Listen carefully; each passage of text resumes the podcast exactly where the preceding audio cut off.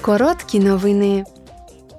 У рамах діяльності з метою встановлення фактів делегація підкомітету Європарламенту з питань безпеки та оборони здійснює візит до Німеччини та Польщі для оцінки роботи поточної місії ЄС з надання військової допомоги Україні. Ця дворічна місія розпочала роботу в листопаді 2022 року і спрямована на зміцнення спроможності збройних сил України обороняти територіальну цілісність України. Візит делегації завершиться у середу.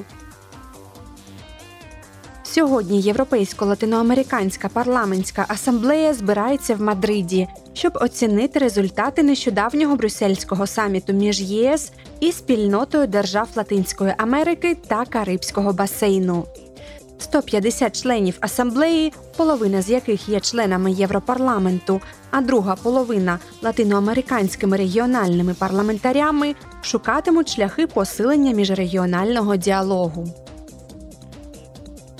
На півдні Італії члени комітету Європарламенту з питань транспорту і туризму відвідують Неаполь та невеликий острів Іскія, щоб оцінити вплив торішніх повеней на туристичний сектор.